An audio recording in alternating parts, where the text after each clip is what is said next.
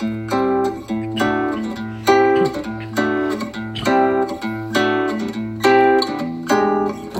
り込んだ君を起こして月を見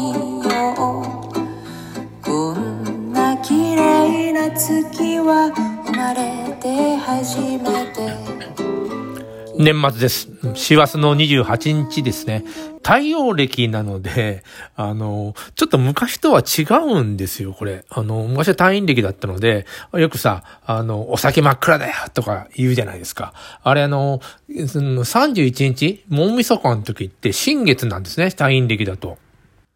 空を見上げるとさ、どんどん月が欠けてって、で、最後はなくなるわけですけども、あの、味噌とか、えっ、と、米とかいろいろあの、借りて、えーお金を全部あの、生産して返すのが、まあ、大晦日までに返すということがあったんですね、江戸時代って。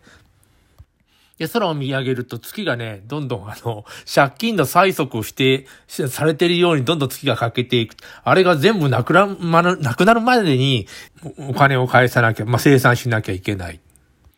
の真っ暗な、えーっと、夜になった時が大晦日なんですね。退院歴だとうまくできてて、まあ、2月ですよ。2月といえば、まあ、あの、農業国の日本は、まあ、北側の国はもう雪がいっ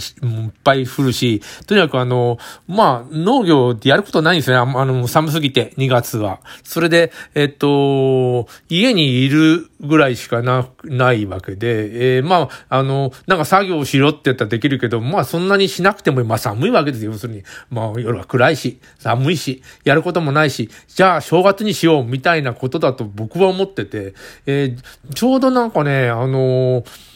な、なんていうかな、農業の何もできない寒い、えー時に、ちょうど真っ暗だしね、あの、その時に、えっ、と、お正月が来るっていうのを、えー、退院暦の正月って、ね、理にかなってるなと思うんだよね。で、太陽暦になるといろいろずれるんだよね。えっ、と、七夕7月7日っていうのは、まあ、あの、あの、梅雨、梅雨ま、の、梅雨の真っ盛りですよ。えー、1ヶ月、えー過ぎて、8月の、あの、7日っていうか20日とかあのあたりが、えー、七夕だったら、雨降らないですよね。あの時はもう、毎日毎日晴れてしょうがないっていう、えー、時に、ちょうど七夕が来て、えー、っと、天の川がこう、えー、見えると。で、織姫と彦星が、あの、見えて、みたいな時にちょうどあの、七夕なんですよ。で、一回ね、あの、退院歴の、あの、カレンダー買ったことがあって、部屋に一緒に釣ってたんですね。それで、あの、いろいろ気づききました。あの、あ、よくできてんな、退院歴の暦通りの、あの、日本のイベントっていうのは、あ要するにあの、退院歴でいろんなことが動いてたんだと、昔は。で、あの、太陽暦に変えてしまったので、西暦で、西暦も、あの、ややこしいですけどね、えー2600年とかなのなんだっけ、あの、えーあるわけで、まあ、あれはまあ、ともかく、た太陽暦しないと、まあ、めまあ、めんどくさいわけですよ。あの、世界的に、あの、何月何日が日本だけ違うの使ってたら、えー、みんなと歩調が合わないんですけどね。でも、あの、イベントごとは、旧暦でやるっていうのはなかなかいいんじゃないかなと思うんですよね。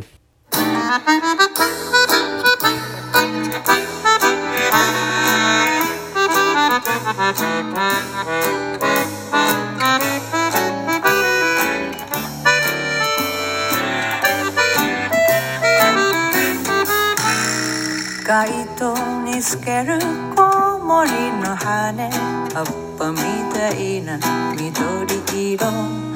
真っ黒な夜をひっかいた傷糸の三日月に血がにじむ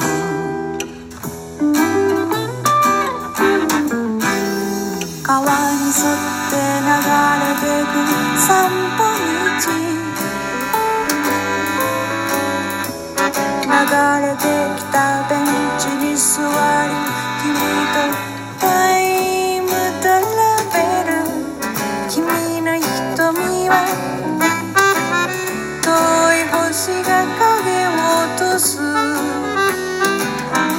逆さまの夜空。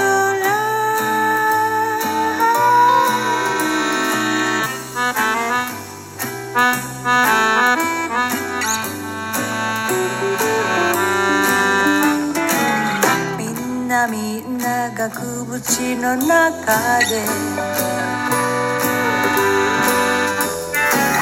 長い長い廊下の壁に飾られてこっちを見てるよ。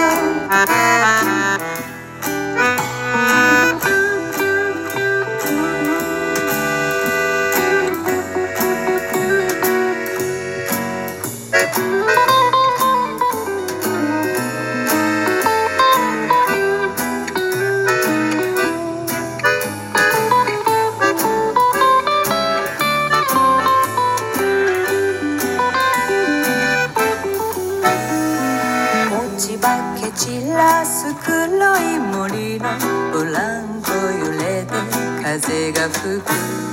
この世で一番綺麗なもの雲の巣に光る水の玉。涙に沿って流れてく乾いた川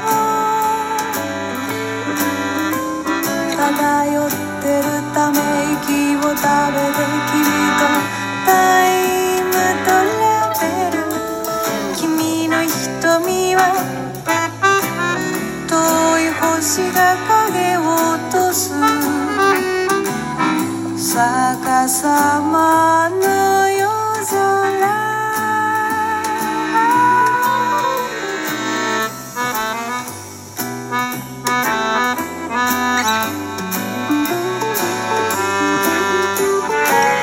みんなみんな額縁の中で。長い長い廊下の壁に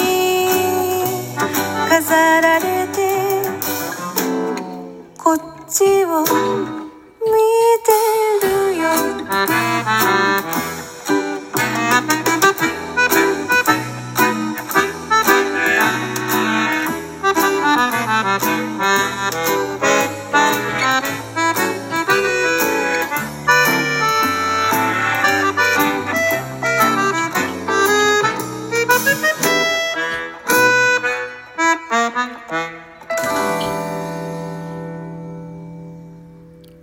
オランさんの真っ黒ビース感でした。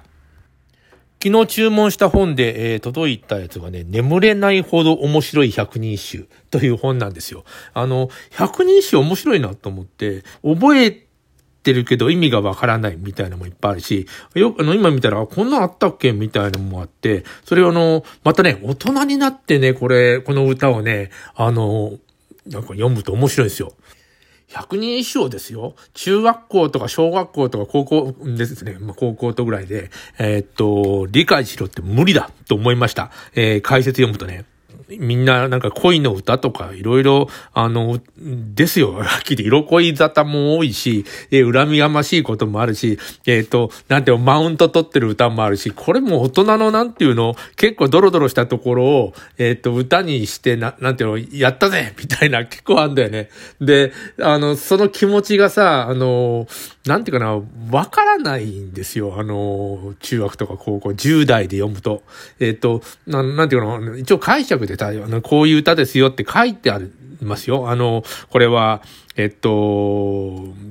こういう、え、え、なんていうの、いろ、いろいろ、まあ、たくさんありますよ。んで、あの、こういう時に読まれた、えーやつですよ、とか、あの、書いてるわけですね。えー恋人が来ない、朝まで来なくてさ、ついになんかあの、月をずっと朝まで見ちゃった、みたいな歌とかあるわけですよ。頭の中では背景わかりますよね。あと基本的にあの、男性が女性の家に通ったっていう平安時代。それから、奈良時代の花は梅でとかさ、平安になると桜でとかさ、そういうなんていうの、古典常識みたいなのは、あの、まあ、分かってますよ。分かってますけど、今日は、あの、彼彼氏、彼氏が来るから、エッチ絶対あるよね、みたいなことを読んでるわけですよね。ところが朝まで来ない。うわもう、モテないな、こいつとかさ。結構、なんていうのモテてないっていうかさ、あんまり可愛く、可愛くないっていうか、なんかあったんだね、その人ね。その、その、なんていうの？あの、ずっと好きな人、もうじこっちは片思いですよ、それね、明らかにね。えーっと、もうくるくる言ってるんですよ、そいつは、あの、調子のいいこと。ところがさ、あの、明日行くからとか言って待ってたら、もうずっと一晩中待ってて、もうついには朝になってしまう、みたいな。ものすごい好きな可愛い、なんていうの、自分の、なんていうの、あの、好きな子だったらもう絶対もう、えっ、ー、と、もう遅れずにもう1時間ぐらい前にわかんないけど、行っちゃうよね。あのー、待ち遠しくてさ、夜になる前にもうまだ明るいのに行っちゃったりとかしそうじゃないですか。ところがもう夜も夜も更けて、えー、ずっと朝まで来ない。はあ、今日エッチするはずだったのにどうなってんだよ、みたいな歌が、とかが結構あるんですよね。で、なんていうかな、歌がのうまいとさ、モテるんですね。どうやら、平安時代って。だから、あの、可愛いということでなくて、歌の名手みたいな、まあ、まあ、賢い人、賢い女の人って、えー、あの、結構人気があったんだけれども、あの、歌を読んでさ、まあ、あるじゃん。あの、い、いイケボみたいな、イケあの、あの、声はいいけど、あの、会ってみたら、う、う、これ、あの、こんな人だったの？みたいな。歌を読んでたらすごいファンになってさ、もう、すごい素敵な人だろうなって、実際会ったら、なんか、そんな、そんなに、あの、好みじゃないっていうことがさ、結構ね、あの、平安貴族の間にはあったったと思うんですよ。この百人一首を見てる、読んでみると。あの、そういうすれ違いの歌多いもん。ああなんていうちゃんとあの、顔見て納得して好きになったというよりも、なんか歌を、のやりとりをして、あ、こいついいね、あと勝手に勘違いしてるのが多いよねって思います。